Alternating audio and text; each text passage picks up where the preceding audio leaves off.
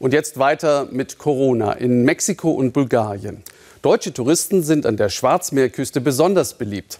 Wegen Covid-19 begann die Saison am Goldstrand wie fast überall sehr spät. Dann gab es an einigen Stellen viel Party, wenig Abstand. Prompt stiegen die Infektionszahlen und das Auswärtige Amt sprach eine Reisewarnung aus. Das trifft die Bulgaren hart. Christian Limper traf vor Ort auf wenig Verständnis. Noch hat sie die Hoffnung nicht aufgegeben. Hotelmanagerin Margarita Christo war beim täglichen Hygienecheck in einem Vier-Sterne-Hotel direkt am bulgarischen Goldstrand. Seit Wochen erfüllen sie alle Sicherheitsbestimmungen zu 100 Prozent, sagt Margarita. Keiner ihrer Gäste habe sich hier bislang mit Corona infiziert. Dennoch, seit Tagen hagelt es Absagen und Stornierungen. Wie lange sie das Hotel noch offen halten kann, weiß sie nicht. Diese ganze Dynamik macht es uns echt schwer. Wir brauchen viel mehr Personal. Am Buffet zum Beispiel müssen wir unsere Gäste jetzt bedienen, anstatt dass sich jeder selbst bedient. Unser Ziel bleibt, dass die Gäste zufrieden sind, aber es ist wirklich schwer. Der Hotelpool. Jede Liege desinfizieren sie hier, sobald sie benutzt wurde. Dank Urlaubern aus Bulgarien und Rumänien sei das Hotel gut ausgelastet, sagt die Chefin. Doch eigentlich sei es sonst immer voll mit deutschen Touristen. Deutschland aber warnt vor Reisen in die Goldstrandregion. Hoteliers und Barbetreiber sind verärgert, die Reisewarnung sei völlig unbegründet. Die Zahl der Neuinfektionen ist deshalb so hoch, weil wir hier in der Region zwei große Altersheime haben mit vielen erkrankten alten Menschen. So sehe ich das. Aber das hat nichts zu tun mit der allgemeinen Lage hier in den Touristengebieten am Goldstrand oder in den Hotelanlagen. Aber genau wir sind jetzt die Opfer.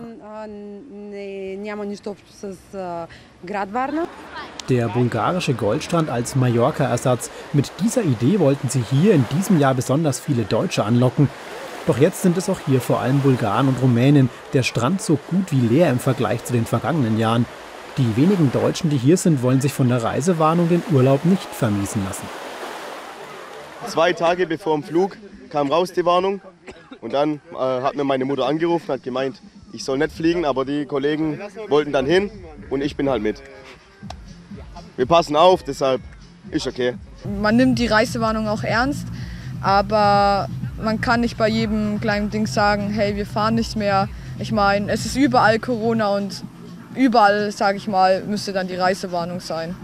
Am Abend auf der Flanier- und Partymeile am Goldstrand. Wer hier unterwegs ist, für den gilt eigentlich Abstand halten und Maske tragen.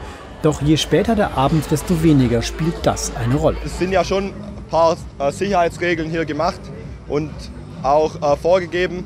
Aber also die Leute hier nehmen das halt auch nicht wahr. Und wie gesagt, wir sind jetzt auch ohne Mundschutz unterwegs zum Beispiel.